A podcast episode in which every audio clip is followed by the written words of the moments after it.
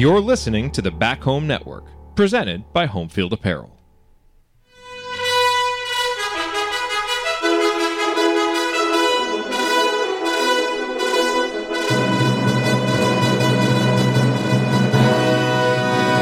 And welcome Hoosier fans to this week's edition of Assembly Call Radio, where each week we discuss the most important topics in the world of Indiana basketball. This is our 236th edition of Assembly Call Radio, and it is our 748th episode overall of the Assembly Call, recorded on the evening of November 18th, 2021. I am your host, the coach, Brian Tonsoni. And let's begin this edition of the Assembly Call how we begin every edition of the Assembly Call, and that is with our Hoosier Proud banner moment. And Indiana is the national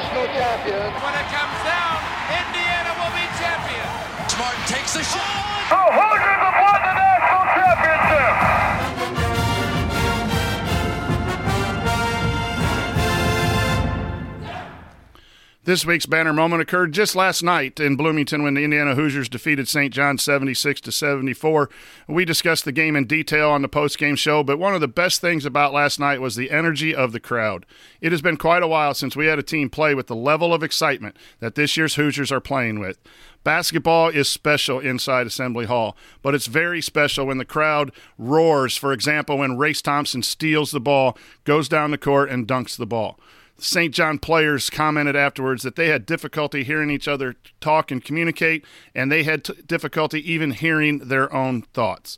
So, fans, when you're in attendance at Assembly Hall, let's make this just the beginning of bringing Assembly Hall back to the toughest place to play in the Big Ten.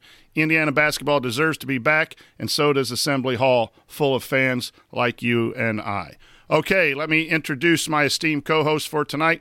First up to my left, he is the man behind the Twitter account at IU Artifacts, and more importantly, the man behind one of the most extensive collections of IU sports memorabilia anywhere. And as we learned uh, earlier this week, he even has a mannequin at home that he dresses in different vintage IU uniforms. That's legendary. He is Chris Williams. Chris, you were in the arena last night. Um, talk to us about how it felt. Um, did it feel any different uh, in Mike Woodson's first big game as coach of the Indiana Hoosiers? Yeah, it was kind of rekindling an old friendship that you haven't seen for a while. It's one of the you still get chills walking in. I've, I've mentioned this um, a while back that if you walk in the south entrance, and you open the door and the big burst of air hits you in the face. It's it's just one of those little things that you remember and – you know, you, hit, you hear Sweet Georgia Brown being played and Basket Case being played, and the pet bands roar, and the students are going. Great crowd. I mean, it's it's about as good as you can get, unless you're hosting a major Big Ten foe, Michigan, Purdue, um, and it was good. And I tell you, I have not heard a roar for the head coach walking out of the tunnel onto the floor like I have for Woodson. I mean, it was. I mean, even 90s mid to late 90s, Knight didn't get a reception like that. It was just overwhelming.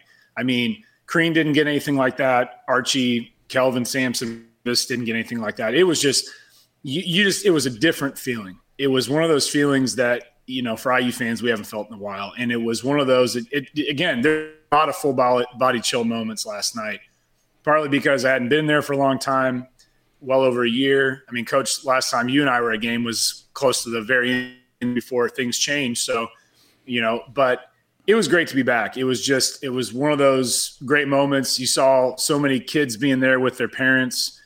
Um, the students brought it like they do every game, especially for a big game like this. Um, it was, it was a great, great evening for basketball all around. That's exciting. I'm going to have an opportunity to be in Assembly Hall.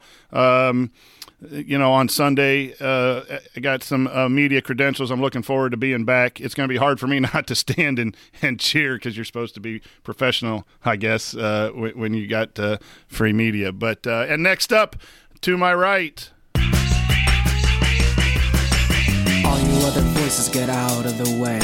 Cause Ryan's got a hundred thousand things to say. The shot doctor's gonna go off on Coach Care, how the Big Ten refs screw up every day. He's a senior writer for the big lead. His Majesty's words are the elixir we need. The only problem is he won't concede the mic to other voices, even if they agree.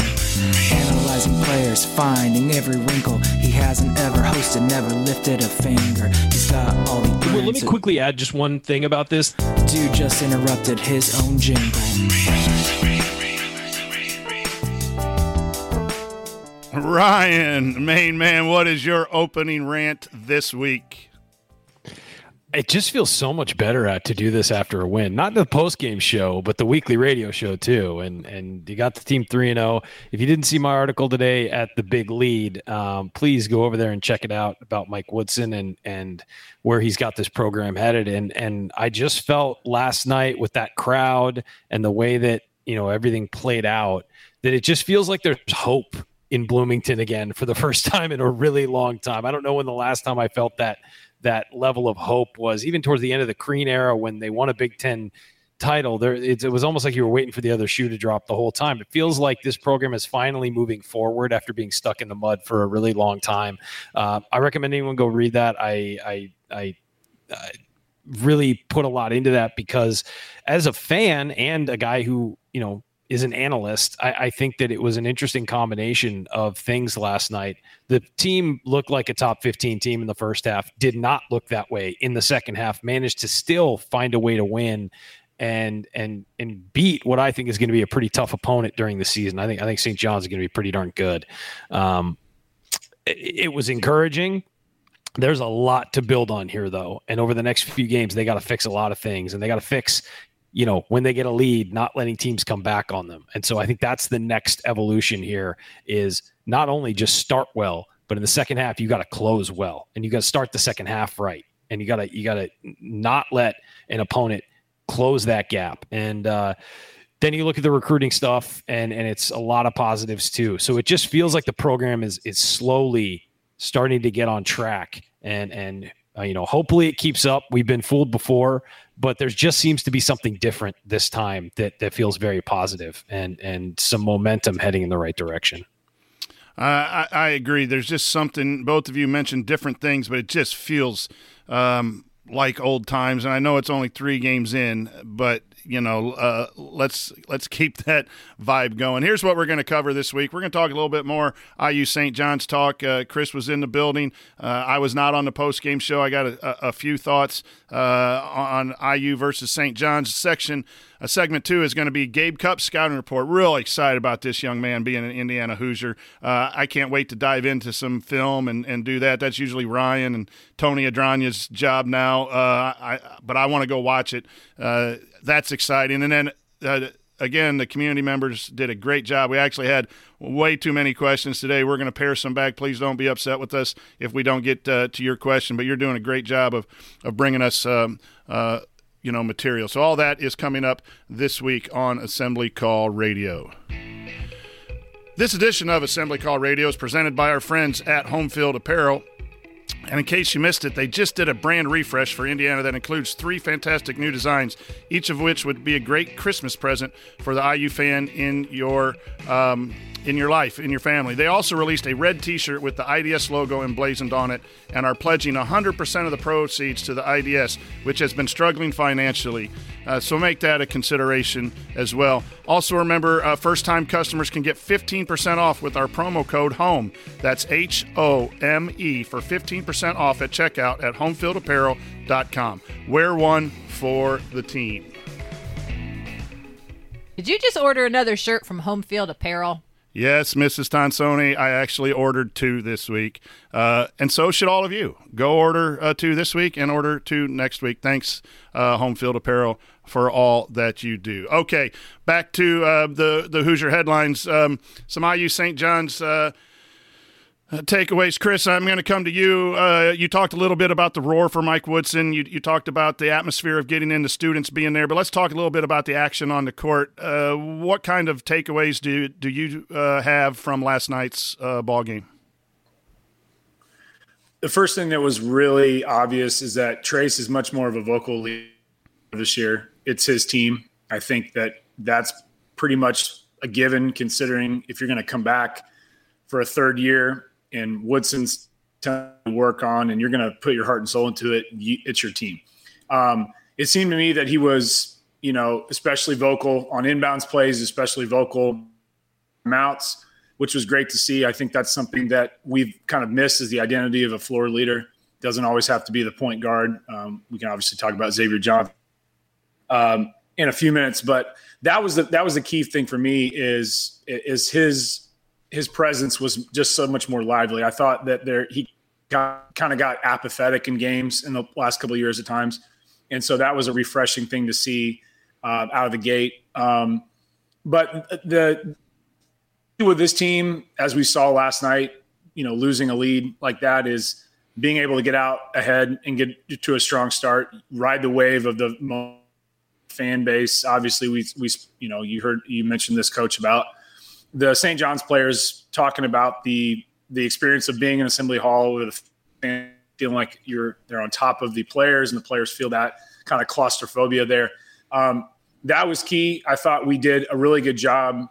Um, kind of breaking their their press, which really they kind of locked down in the second half. It seemed to me um, when the ejection happened, things kind of turned on a dime, and they used that momentum and kind of uh, you know cut into the lead really. Uh, and at half, it should have been twice of what it was. Um, but the, thing, the first thing about Trayce really stood out. But I thought overall, and we kind of talked to this before the show, Coach. It was interesting uh, and I, it was kind of like they were in a, a, slow motion scenario when they broke the press, which I asked you if it was similar to what we saw with Shaka, the havoc uh, scenario. Um, it was almost like we weren't sure what to do sometimes when with the ball, especially when we had numbers, and we shots fall, but we also saw saw some forced shots that quickly allowed you know St. John's to go back into transition the other way, and they kind of rode that situation. Um, but I'm still, you know, I, think the shots are going to have to keep falling. They're going to have to keep shooting. I mean, you, you know, we're we're expecting Parker Stewart and Miller Kopp to be out there to shoot.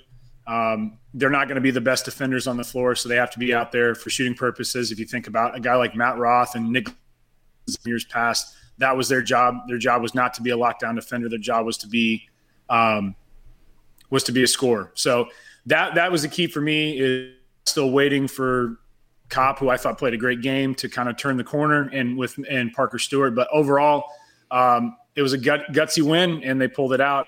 I haven't seen that in the past couple years. Yeah, Ryan, I'd like to come back to you. Uh, I have not had a chance to read your article uh, about Woodson, but I thought Woodson had a good game last night. But I thought there was some areas. Um, that that he needs to to, to work on uh, some late game substitutions. And you you talked about substitution patterns overall, and he even admitted much in, in the post game that he has some things uh, to continues to learn. And I take that as a positive. You know, it, it is a different game. He's a good, solid coach. He knows what he's doing, but the college game might take him a little time to adjust. Your thoughts after a night off and thinking about the um, your article.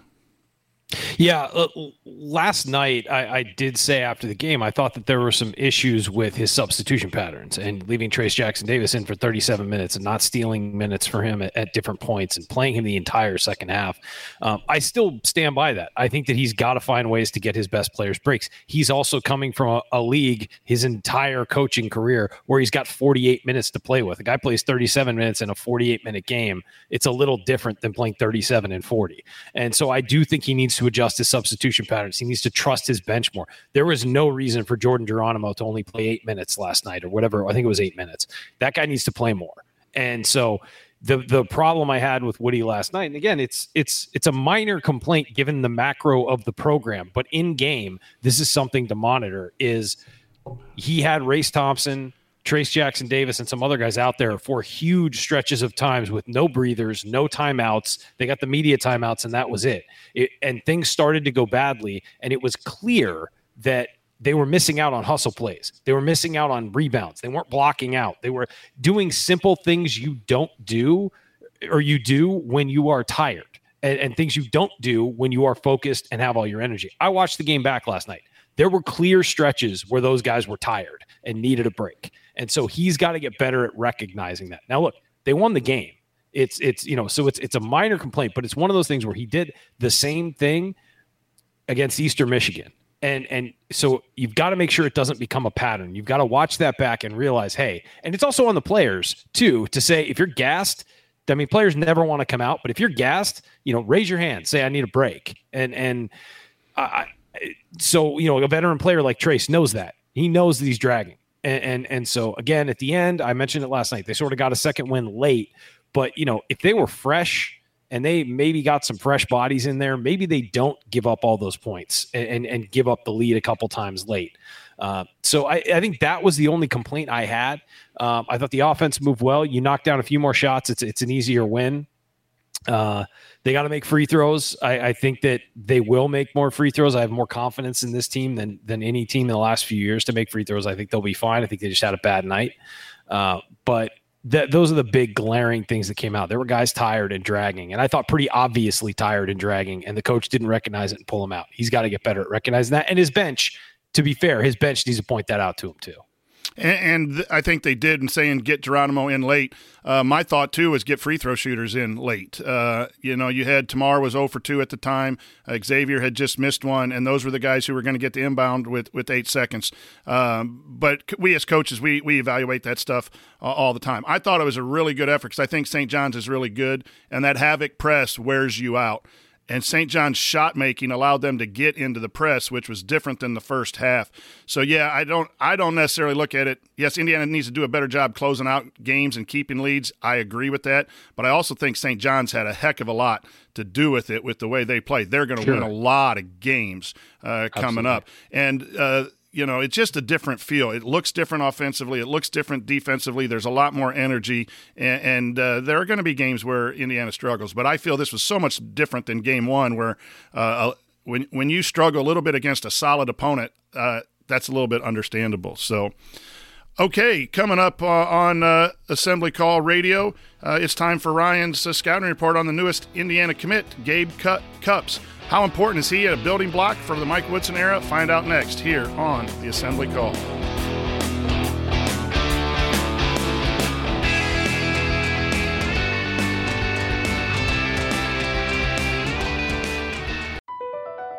Across America, BP supports more than 275,000 jobs to keep energy flowing. Jobs like updating turbines at one of our Indiana wind farms and producing more oil and gas with fewer operational emissions in the Gulf of Mexico. It's and, not or. See what doing both means for energy nationwide at bp.com slash investing in America. If debit is your go-to card, Discover thinks it's time you get rewarded too. So check out Discover Cashback Debit, a game-changing checking account with cashback on everyday debit card purchases. That's right. Cashback isn't just for credit cards anymore. Whether it's a movie date, flea market find, or midday latte, you can start earning cash back. And did I mention there are no fees, period? Check out transaction eligibility and terms at discover.com slash cashback debit. Discover Bank member FDIC.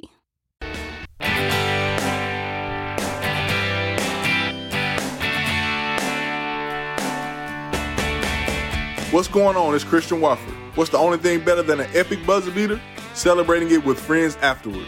Join my guys Jared, Andy, Ryan, and Coach on the assembly call after every IU game. Go Hoosiers.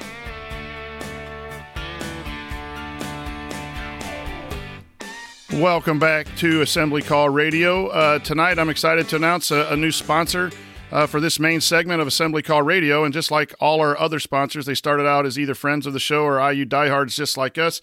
It's the Superior Insulators, owned by longtime listener and IU season ticket holder Brad. Uh, with winter right around the corner, the timing is perfect to tell you uh, about their high performance insulation and air barrier systems for both residential and commercial. Uh, and you know their work is high quality because they uh, have uh, their air barrier systems and spray foam uh, used in IU Excellence Academy. They also worked on the IU football locker room, marching 100 Hall, and many other buildings on campus. So visit insealators.com to learn more and schedule your appointment. That's insealators.com, I N S E A L A T O R S dot com to learn more. And thank you, Brad, for your continued support of our show. So now it's uh, it's it's Ryan Phillips time. Uh, Chris and I are going to sit back and fire off some questions on IU's most recent uh, commitment, Gabe Cupps, which I believe to be an Indiana type of player. And so, uh, Ryan, first question. What uh, what are the strengths of this young man? Uh, he, has got a couple years of high school left before he, he comes on campus. But what what are the strong points of Gabe Cupps's game? Well, for those who don't know, he's a four star. Uh, according to 24 7 Sports, he's ranked number 88 in the nation. He's about a 6'1, 6'2 point guard, about 170 pounds soaking wet, maybe. Uh, really needs to, to add some weight. Uh, the strengths uh, that I see are leadership. The kid's a vocal leader on the floor. He gets everybody into what they need to be into. He is, you know, a, a, tough kid. He's the first one to pop up and say something, you know, after a play. He's the first one to, you know, sort of lead the offense and tell people where to be. Uh, son of a coach, all those cliches that go along with being the son of a head coach uh, is uh, are present here. Um, eh, the thing that that that jumped off to me that he's really good at in both on both sides of the ball. One side defensively. He is a sincerely dedicated defender. He will get up on a guy. He's not super athletic, but he works his tail off defensively. Will get right up into guys. Will, you know, try and guide them off their path, do whatever it can. He'll take a charge. He is going to be a pest to play against. Uh, you know, the kind of guy that you know, you know how when Indiana would play Ohio State and they had Aaron Craft and he was just annoying. He's that guy defensively. You do not want to face him. Um, I, he's since he's not super athletic, there are some flaws in his defensive game. I mean, he's a little over aggressive sometimes and can get beat. You know, if guy gets past him, but he can work on that. The short area quickness, things like that, can be developed. Offensively, his best attribute is he's an excellent ball handler who does not turn the ball over. He is in command of the ball. He's not a guy who's going to beat people off the dribble, off the bounce. He's not quick enough yet. He might get there. He certainly has that potential. He's only a junior, just starting his junior year of high school, uh, but he's not going to blow by athletic players. But what he can do is he moves the ball. He gets the ball in the right spot, swings the ball, reverses the ball, doesn't take three seconds to figure out where the ball needs to go, doesn't stand there dribbling while waiting for something to happen. He gets the ball moving, gets it around the perimeter, swings the ball. Uh, when he does drive, he looks for guys cutting back door. He's very, he's got great vision. It's just a matter of he needs to be able to go north and south offensively. He's not really there yet. Against against lesser players, he's fine. He can blow right by him. But against you know the kind of players he's going to face in the Big Ten, he's not there yet. Needs to get there. And I think added strength, maybe some added quickness, uh, being in a college weight program will help him with that. So those are the, the two main strengths that stood out for me. Um, we can get into some more stuff that he does, but I'll let Chris go ahead and fire off a question. So he obviously he's on team as LeBron James's kid. I think it's Team Blue Chips, if I'm not mistaken. Um, so, but obviously that's you know everybody's seen like that that video that's been posted right. around with you know LeBron you know doing knockout when he was 14. But you know you talk about his basketball IQ. Um, do you see him? You know he's he, he's probably a star on that team, but do you think he's the kind of guy that is going to be expected to be a superstar player, even at a point guard position, or do you think he's the guy that will always be understanding of what his role is going to be, or do you see him kind of growing into more of an offensive threat when he comes to IU? I think that it's going to be interesting to see how his development progresses, but I would think that he'll know what his role is when he gets on campus because he's the again son of a coach. They understand that a team needs a lot of moving parts. It doesn't need 10 superstars. It needs guys to play their roles. He's definitely a 4-year player. Like this is not a guy who will be leaving for the NBA early. And so maybe he becomes a star by his fourth year, a, a Big Ten college star. I don't see like a huge NBA upside here, um, just because of the lack of athleticism and stuff like that. And again, he's not a bad athlete; he's athletic, but he's not like gonna scare anybody with his athleticism, and that's fine. Guys who don't scare you with their athleticism can be wildly successful. Jordan Hall, uh, Jordan Hulls made a has, is making a very nice living as a basketball player without being a jump out of the gym athlete. So those guys, that's not a knock on him.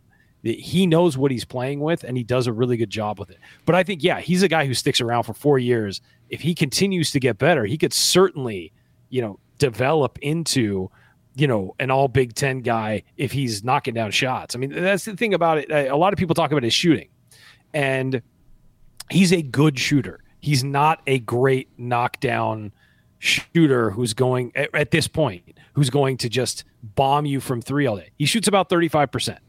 Uh, for what he does offensively, he needs to knock that up to about 40%. Now, he's plenty of time to figure that out and get better. Uh, the one knock on his shot I have uh, is that, well, as we've talked about with some guys, his feet are not pointed at the basket. They are slanted uh, to the left, and and you know he's sort of left side forward, uh, or they're slanted to the left with his right side leaning forward. Um, and also, as he brings the ball, as he gathers, he kind of tucks his elbow really far in, almost like pushing it all the way to the middle, but maybe a little too far, where he's kind of working against it as he follows through. So he really takes keep your elbows in to uh, an extreme there. Uh, he does tuck it in right to the middle of his chest, and then he fires it. Now he gets great rotation on the ball, and his release looks really good. I think as he gets stronger, that that extreme tuck will maybe loosen up a bit, and it'll be more smooth. Um, you've seen that with guys like in the NBA, Lonzo Ball used to have the ball on this side of his face and kind of fling it across. And as he got stronger, he stopped doing that. Why? Because he didn't need to anymore. So you add strength. I think that you get away, get rid of some of those quirks with the shot. But the shot goes in at 35% right now, about roughly 35, 33, which is not bad. Uh, but he needs to take it to another level, given that he's not going to blow by guys on the dribble at this point. He needs to be able to catch the ball and shoot, uh, and he is a catch and shoot guy more than a you know dribble into a shot guy. So, and again, we're talking about a guy who's a junior. By the time by next year, he could be a completely different player, much better, more well rounded, and all that. Um, but yeah, I think the the big thing that I'm worried about as far as being a point guard in the Big Ten is just his inability right now to create off the dribble against athletic players. Mm-hmm. Um, could get quicker, could get better with that first step. Um, but but but the the strength is that he is a ball mover who analyzes defenses quickly and gets the ball where it needs to be. He's great at finding guys on backdoor cuts. He's great at you know a competent leader when he brings the ball up. He's not, you know, scrambling to find a spot. He's very confident in his ability to bring the ball up. So um, that stands out the most right now. So, if we go through his uh, four years at IU, freshman, sophomore, junior, senior, what what kind of path do you see? Do you see? Any, he to me he seems like a four year guy. Uh, yeah. Where do you see him? Uh, in some ways, junior, sophomore. I mean, freshman, sophomore, junior, senior year. Yeah, I think he's a bench guy his freshman year, and and certainly, you know, he'll be. I mean, Jalen Hood will be here. You know, like is it, it, hopefully being a you know, and so I think that you've got that's your point guard, and he comes off the bench and provides energy. The thing he does a lot of is he, he just provides energy and activity too, and, and people will feed off of that. Guy who will step in and take a charge. Guy who will you know scramble on on defense and dive on the floor. And and he makes up for any of deficiencies in athleticism with activity. I mean he's very much an active player. Um, but I, I, think as a freshman yeah he's a bench guy maybe on the second unit leading it. Uh, sophomore year probably one of the top bench guys because you need a great guard coming off the bench early. Junior year he should be starting by then. And and senior year he should be solid uh, as a starter, and and you know, and this is on a on, on an ideal progression. He should by his senior year be starting and leading the team, and and be have improved enough where he's a dangerous player on the floor. Yeah, go ahead with another one, Chris. By the way. Yeah, so I did some digging on him, uh, or, and then yesterday when I heard about it, and you know, there's another guy that is brought up that has an offer from Indiana, which is Reed Sheppard, which is one of his teammates. Yeah. And he, he's more of a shooting guard, very highly rated in it right now, but again, a younger guy. Do we see that as those two kind of being a package deal? They've kind of expressed some interest in playing together, but a realistic thing that could happen. And or could that be a situation where we have like a you know conflicting situation with Hood Schifino coming as well? Uh, I think Indiana would be very happy if Sheppard came to Indiana. Um, he's a phenomenal player, but his dad played at Kentucky and led them to a national title. So Jeff Sheppard. So I think everybody expects him to go to Kentucky. He is incredibly talented. Would be a great pickup. And that that kid, he's fun to watch. Go check out his his highlight tape on YouTube, and then be really upset that he's probably going to wind up at Kentucky. But yeah, those guys have talked about wanting to play together, and um, those package deals rarely actually work out. Sadly, I mean, guys want to do that, but they wind up going to the place that's best for them. And and Sheppard is is one heck of a player, and he's he's rated appropriately, very highly. And um, it's going to be a bummer when he's when he's spending a couple years in Lexington. Uh, but I, I, think that's that's almost a done deal. I would love for him to go to Indiana, but I, I think that's a done deal. So he's there's a pattern here, Ryan. See if you agree with this or not. That we're getting a bunch of guys that are going to be two, three, four year guys.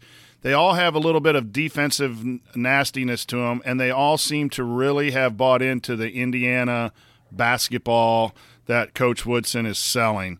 Uh, agree uh, with that? And this kid just thinks just he it just thinks Indiana basketball, smells Indiana, basketball looks Indiana basketball yeah. to me.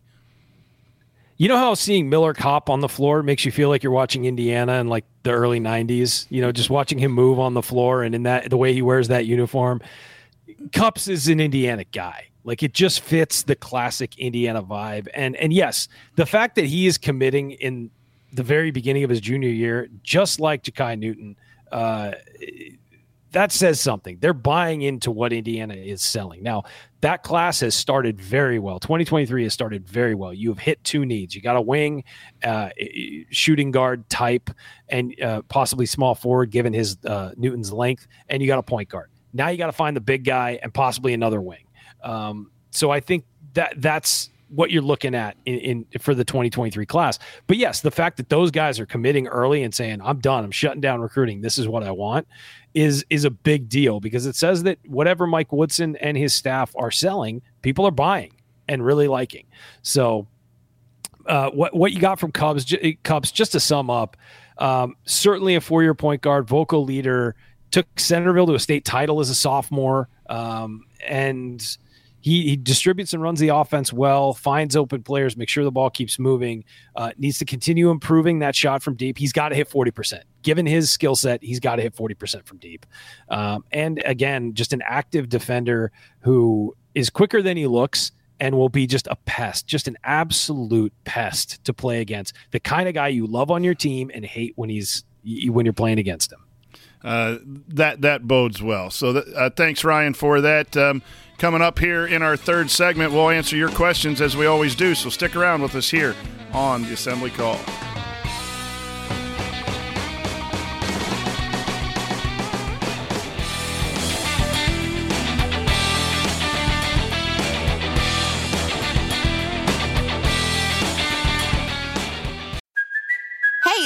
Cuoco for Priceline. Ready to go to your happy place for a happy price? Well, why didn't you say so? Just download the Priceline app right now and save up to 60% on hotels. So, whether it's Cousin Kevin's Kazoo concert in Kansas City, go Kevin, or Becky's Bachelorette Bash in Bermuda, you never have to miss a trip ever again. So, download the Priceline app today. Your savings are waiting.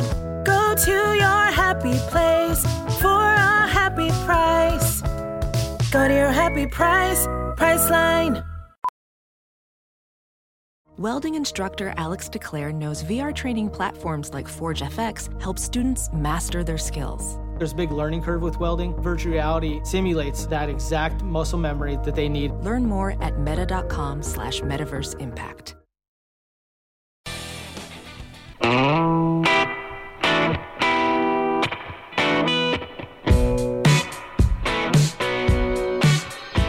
This is Ethan Happ, and I never listen to the assembly call especially the episodes that Ryan is on. Fair enough, Ethan. You're going to have a hard time watching your Badgers anyway this year, so you know might want to start tuning in to to Assembly Call Radio. Hi, I'm the coach Brian Tonsoni here with Chris Williams, IU Artifacts, Ryan Phillips of the Big Lead. Uh, it's pretty fun doing this show after uh, a few years of struggling and off season stuff. Uh, when when I use three and zero. So it's now time for our mailbag. All questions were submitted via our private IU basketball discussion community, which you can learn more about and join at assemblycall.com backslash community. And uh, here we go. Um, Valerie asks, "Do you think we'll be ranked Monday, assuming a uh, Sunday win?" We'll go Chris first, and then Ryan. Yeah, I think I think it'll probably be we'll creep in there. It, it depends on if we have any significant losses toward the bottom end. But yeah, I, I mean, I, I, think if we win the games we're expected to, I don't think that we're going to be wowed by Sunday. You know, it's a game we're supposed to win. We we built those in the schedule for a reason. We've seen that happen in the past, but yeah, I wouldn't be surprised. It was a gutty win on a national stage in, in that kind of uh, arrangement between the Big Ten. So I would say, yeah, probably 23, 25 range. Yeah, I would I would agree, especially because St. John's was also in the others receiving votes, and Virginia and uh, Virginia Tech's ahead of Indiana, but Ohio State lost tonight, so they'll drop down. I mean, they, they lost to Xavier, who's who's not bad, but uh, I think they'll drop down. Uh, Vatek could move up. Like, you know, I don't know what's going to happen. I, I, haven't really been paying attention to how everybody in that group's done. But St. John's was also in the others receiving votes, and Indiana was second in that category. So usually they just move up. And so some teams lost. I, I think Indiana will move up. I think they'll be in the back half of the top 25, back back end of the top 25. And if you don't like where Indiana falls in the AP, you can always go to the community and look at the Assembly Call Top 25, uh, which Coach Adranya, Coach Marlowe, and Coach Tonsoni uh, put together. And two of us had Indiana ranked before the St. John's win. We won't mention, uh, you know, the name of Coach Marlowe, who didn't have uh, the top 25, Indiana in the top five. Maybe maybe he'll join us. Oh, oh sorry, Coach, I just gave gave that away. But yeah, I, I do I do think that uh, IU will be uh, ranked and and should be ranked. I, I, think they're they're doing a good job here. A couple questions we're gonna kind of combine. Uh, Hooparazzi Joel asks, "How do you expect the rotation to change with Trey being out due to his injury?" Uh, and uh, Coach Marlowe with another good question says Galloway was getting 18 minutes per night. Uh, with him expected to be out for the foreseeable future, how do you see those minutes distributed? Ryan Galloway was a guy that coach liked for a variety of reasons. Yep. Did, a, did a lot of non-stat things how would you uh, replace those uh, 18 or so minutes? Well, I think you saw with Tamar Bates playing more. Uh, I think that that's certainly going to be a spot he can slide into, and I think Khristian Lander is going to have to play more, quite frankly, because you're going to need another ball handler. I mean, Galloway was a really is a really good ball handler and can move the ball around the floor, can find holes, uh, can cut through. I think it makes Indiana stronger in the end because I think that you're going to have to get some of that bench depth. Rob Phinisee's going to have to step up a little bit as well and, and play better. Um, but I mean, from a, a strictly a replacement factor, I think you're going to have to see Tamar Bates take on a little bit of a different role off the wing, uh, and you know, a, a, little more of a driving role than than maybe a, a, a, taking screens and looking, you know, to hunt shots role. Uh, and I think that you're going to have to see uh, Lander get some more time because you got to you got to fill that depth. And uh, so yeah, I think it's an opportunity for guys to step up and get a chance. And maybe maybe it's only eight minutes a game for Lander, but I think he's going to get a chance. Chris, your thoughts on who replaces um, Galloway? Yeah, you may you may start to see some str- bigger lineups and Geronimo getting more minutes. Obviously, he's not going to be the ball handler like Ryan said, uh, but I, I, think that he presents more, definitely more of a option um, I, am I'm, I'm not buying in on his three point shooting quite yet. I still think it's it's streaky. They said he's improving tremendously like that, but I think Bates form is good. The thing that worries me about Bates is his form is great. Uh, the thing that worries me about Bates is that you know we kind of alluded to the minutes. We've seen so many freshmen uh, just fall flat halfway through the Big Ten season yep. because they just get gassed the first semester. And you know, I think about a guy. You know, I'm going back to the the awful years and early years of a guy like Pritch, Tom Pritchard, who went double double game after game after game, was just nowhere to be found in the Big Ten. And again, we had we had no talent on a lot of those teams.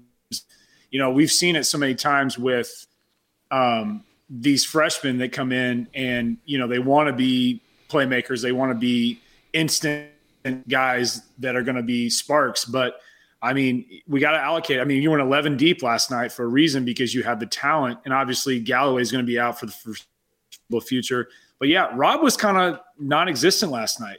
And I think, you know, whether he's not 100% or not, who knows? There's some speculation about that. But um, he's got to be a guy that, you know, is staying out of foul trouble, that's a lockdown defender, and he's got to hit open shots. So, uh, you know, it was pleasant to see a guy like Lander come in and, in positive minutes, look poised out there.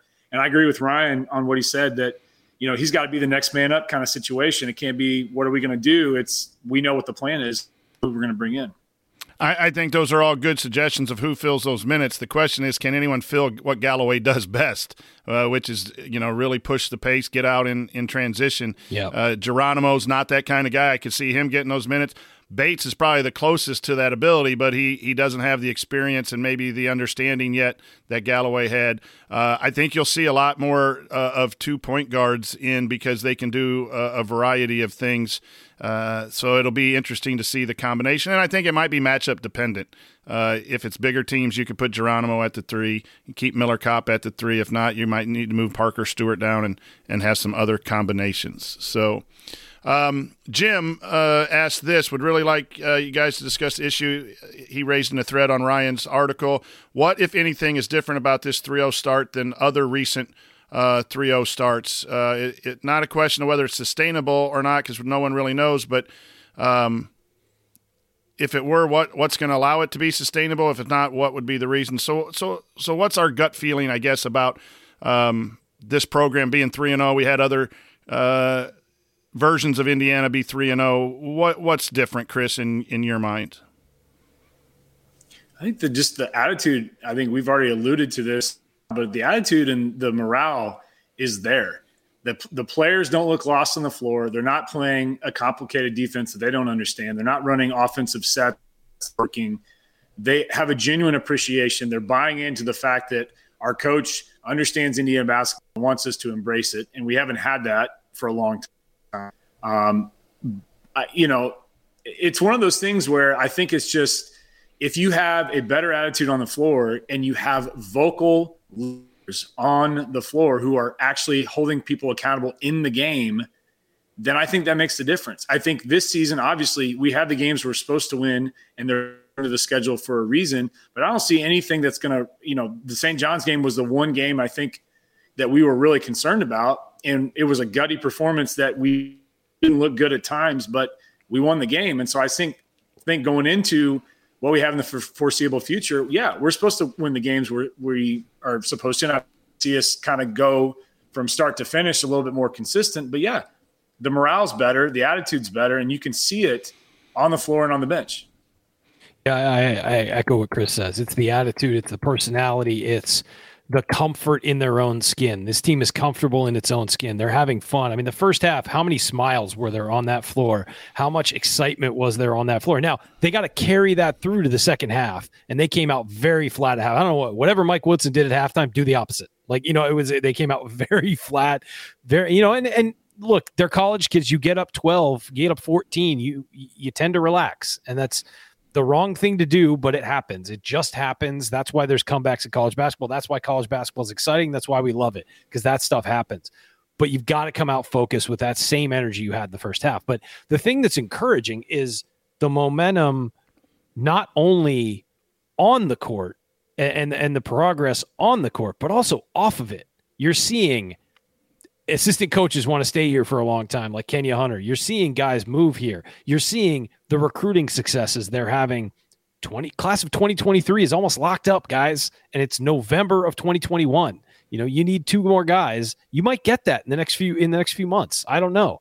But so I think it's just this the, the consistent success off the floor, and then you're seeing it on the floor. You're seeing the change to a more exciting brand of basketball, to a defensive a defensive unit that's playing so much better. You're you're just it feels different. It just does. There's a vibe that's different. The crowd in that arena last night felt a different vibe than they felt for a long time. And so that's why it feels this 3 0 start feels different. Now, are they going to go undefeated? No. They're going to lose. They're going to struggle. They're going to have parts where they they where we come on here and rip them for playing poorly against the team they should have beaten. That's going to happen. But when you look at the macro of the program, things are looking very good for Indiana in the future. Does it sustain? We don't know. You can't predict that. But it feels like, as I said earlier, there is hope for the first time in a long time that things are heading in the right direction. Yeah. You know, I'm going to point out several of you pointed out, but the leadership. I really like the point guards getting us into offense without necessarily looking back. They do look back at times. Every every point guard does, but the two times teams have changed from man to man to zone early in this season, the point guards pointed right away, and we got the ball into the high post and got a high low one time for a dunk. Got a kick out three for Rob Phinisee, who's in Coach Adrania's film room. If you're not subscribed, go subscribe to that. There's some really good stuff in there. Uh, it, I've noticed Rob is more aggressive with his body language. I know he struggled last night, but in the previous two games, that fun, all of that stuff you guys are talking about, I I, I agree with that uh, tremendously. It's just a different vibe, and, and I'm looking forward to witnessing that. Um, too. Um, Robot asked about the Big Ten. We kind of answered that in between segments. Um, encourage you to go back talk about our thoughts about the Big Ten. Uh, Luke asks, should we change the starting lineup since we seem to be getting more production out of some of our bench guys compared to starters? Bates and Geronimo compared to Stewart and Kopp. Uh, I would at least uh, switch Bates and Stewart, but maybe he's out there because of defense compared to Bates and so forth. Ryan, I'll throw that to you. Is it at a point where you need to change the starting lineup in your mind? Yes or no? No, no. I, I think that the, those guys have been chosen for a reason. If you look at, they're all veteran, they're all older. They know how to handle the start of a game. And you got Kopp, you've got Stewart, you've got TJD, you've got Race, and you've got Xavier Johnson. Three of those guys are transfers who who have had success elsewhere. There's a reason those guys are starting. There's a reason you leave the freshman on the bench. Let him come in. Let Bates be an energy guy, and if he gives you offense like he did last night, great but but you know let his attitude be infectious. I i think the starting lineup is exactly what it should be. I think it's what we predicted all off season and and i think it's the right one. Uh, i don't think there's any reason to change it. Uh, you might want to change your usage of the bench as we've talked about. I think that they need to use the bench more. I think guys like geronimo need to play more. You need to get bates i mean bates played 27 minutes last night uh, which was more than i thought he was going to play but again uh, Galloway was out. There was, you know, mitigating factors there. But yes, I think the starting lineup is what it is for a reason. I think it should stay. Chris. Yeah, and as they're in fourth grade basketball coach right now my son's team, I can say it's it's we we have lineups and rotations for a reason. And yeah, you know, a guy like Parker Stewart does not transfer to IU to come off the bench. Okay, let's just face it. He is poised out there I know he's not shooting as well, but my God, the guy's poised. He is in. He he's a basketball player. He's a coach's son. You could tell he knows what he's doing out there. I understand that there may be some concerns about shot selection, but they, they, you know, I'm not an coach like obviously Woodson and his staff are, but they have a system in place where the rotations are designed specifically at certain times of the game, and that's been the case for a long time. So I, I'm not worried about it if we have consistent issues with turnovers and yeah, Stewart's shooting 20% from three or whatever, okay, maybe we address that during Big Ten season as it needed. But right now, you're still figuring out your rotations. And that's why you have all these sub 200 KenPom teams coming up for that very reason to figure out rotations. We saw it uh, in the Northern, game, Northern Illinois game. We saw in the Eastern Michigan game. This is why guys like Michael Durr are still only playing a few minutes because they're still rehab. This, this is you know, this is the purpose for why you play these types of games in the preseason for this very reason. I, I, I'm trusting the system. I'm trusting what Woodson's doing. You know, I don't have the know-how or the knowledge to question it anyway. So, yeah, I, I don't think you make changes right now. Um, I, I, had the privilege for Delphi bracketology to to to go to that other place that you guys don't like, Purdue, and, and, and Coach Painter was asked why he brought Trevion Williams off the bench, and he said, "Well, when we recruit players, we don't recruit players to come to Purdue to start. We recruit them to come to help Purdue win. And, and, and, I would believe that Coach Woodson has that same attitude. You're, you're here as a member of the Indiana basketball team. You're here to help us win, and your roles are important. And, and I believe Coach Woodson. I'm not in there, but I believe he's a great communicator. Uh, he's just a no nonsense communicator, and people will understand their roles. So I don't think it's at the point yet, and I think it's too quick to pull the trigger on a on a starting uh, lineup right now. And what you want to do is have waves you know, your first wave does one thing well. Your second unit comes in, maybe his defensive effort can press, get some turnovers, and do some things. So you are trying to figure out what those waves look like and what's the appropriate timing. I agree with Ryan that you need to have a little more substitution earlier in the game so that the you know we don't get tired. I think that's the common theme for the first two games. Scott asked real quick, um, and I'll I'll take this real quick so we can move forward. Another one. Landon Leo need to get some more playing time prior to Big Ten. I do think that the games coming up, the next three games, you'll see some guys get some playing yep. time as Coach Woodson attempts to find out who can fill Galloway's spot. So I assume that is going to be a, the answer will be yes. Uh, we agree. Here's a non-basketball one, which I think is real good. Uh, Dave uh, asked if you could have Mike Woodson coach you in only one non-basketball area of your life, what would you choose? Ryan, you want to take that first? Non-basketball voice lessons. I love that guy's voice. Yeah, that's what I'm going with. Chris.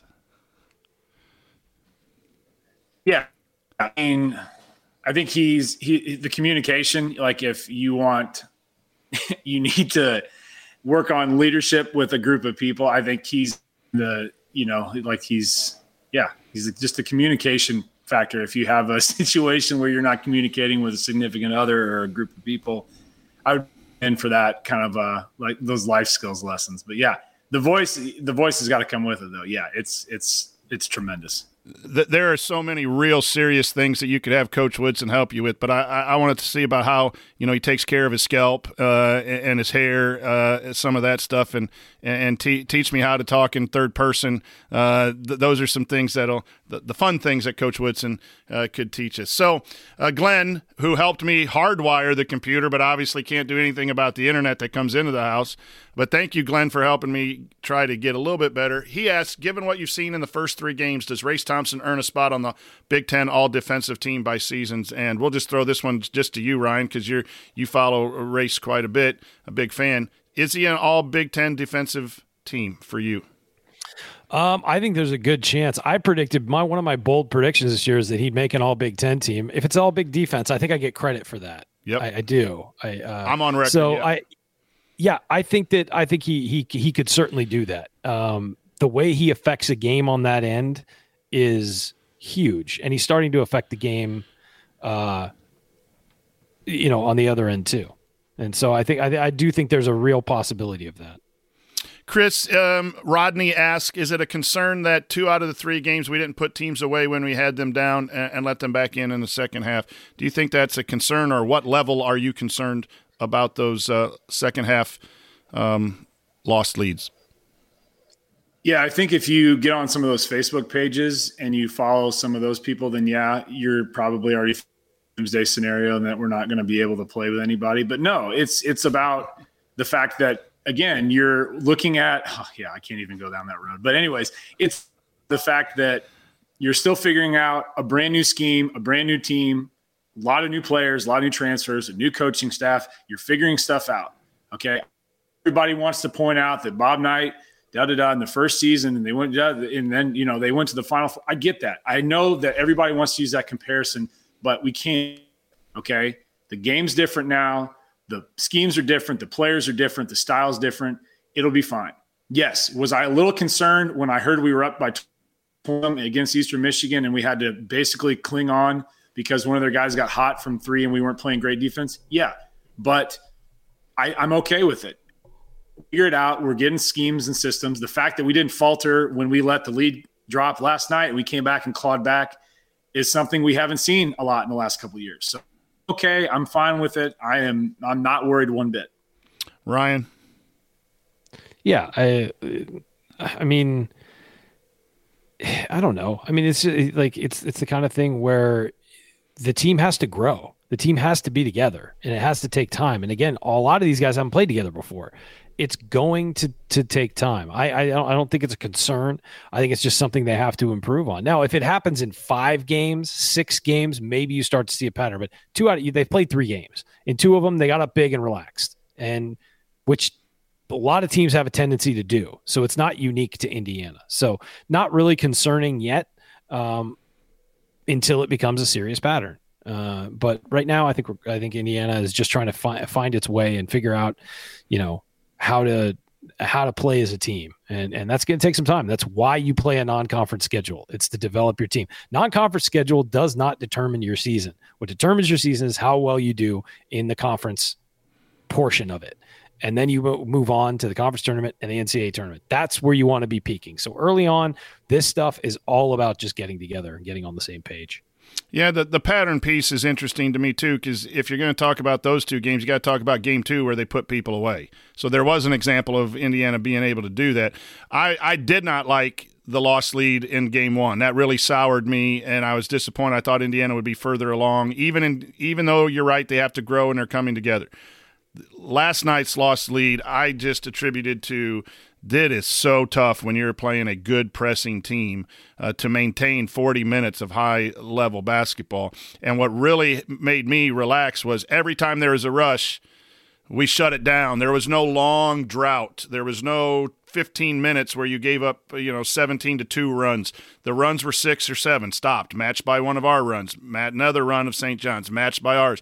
So the response, as, as some of you have mentioned, have been good. And uh, then uh, Chris, back to you. Does uh, IU Artifacts own a Haris? I am going to mess this up. Musa, whatever. How do you pronounce Zinovich. Yeah. Do you own his mask? Uh, for Zinovich. Yep. Yeah. Do no. you own, own, a mask? Yeah, is that you, on your radar? Oh, if you don't know the backstory, he broke his nose and he wears this Jason horror film inspired hockey mask in a couple games. You can find it on the IU archives. But it is literally the scariest thing you'll ever see. Uh, no, uh, that's not on my radar. Uh, I know Haris. He lives here in Bloomington. He's a very successful businessman. He's a very guy. Uh, I bet he has never even thought about that, nor would he know where it is. But no, I uh, that's not up my alley. No. Sorry, Haris, uh, to to not be able to pronounce your name, but thanks for what you did for Indiana basketball. That's it. We're done. No more questions. All right, so that'll do us uh, for this week's episode of Assembly Call Radio. If you want to see us do the show live, join us at assemblycall.com on Thursday nights for the live broadcast of our Assembly Call Radio recording. Thanks to Bob Thompson for producing our music, and thanks to John Ringer of RigsDesigns.com uh, for designing our logos. Oops, let me read the rest. And thank you for listening. We'll talk to you again next week or sooner if anything breaks. Until then, Take it from me, Yogi Ferrell. Keep your elbows in and your eyes on the rim. And go Hoosiers. Thank you. Thanks for coming out. You might get beat today, but each day you got to get better. So there was a page break in there. I, I had, didn't see it. I didn't see here, it. I didn't uh, scroll down. Well, it was down below. I won't be. I won't be here, but there is a show on Sunday just to remind everybody uh, after the post uh, for a post game show. So yeah, we be, probably uh, you, you, guys should be right after that. Yeah, we probably um, needed uh, guys. I'm sorry, but I have got to leave. Something. Get out of here, buddy. Get out. Dad, get out when you need. Gotta, I'll talk to you guys later. Okay. Yeah. We'll Bye. see you, Chris. Thanks. See you guys. Yep. Um, yeah, we probably should have done a Louisiana scouting report, but again, I know I do bracketology, but I do who won and who lost. I, I don't necessarily study the teams, but uh, Louisiana will not That's be. It'll be a good test. It's a 200 level team. Indiana needs to play well uh, and I think they will. Uh, th- this team, it'll have its down moments, but uh, we're, we're headed in the right direction. Don't you think so, Ryan? Yeah, I think so. I mean, I wrote about it. It's it's it just there's momentum in the right direction. All, All right, right, coach. Everybody, thank you guys. Um, we'll see you down the road. If you have a chance to run into me Sunday, come say hello. I'll be way up in the rafters in section K. but I'll be in, right, in the hall. We'll see you.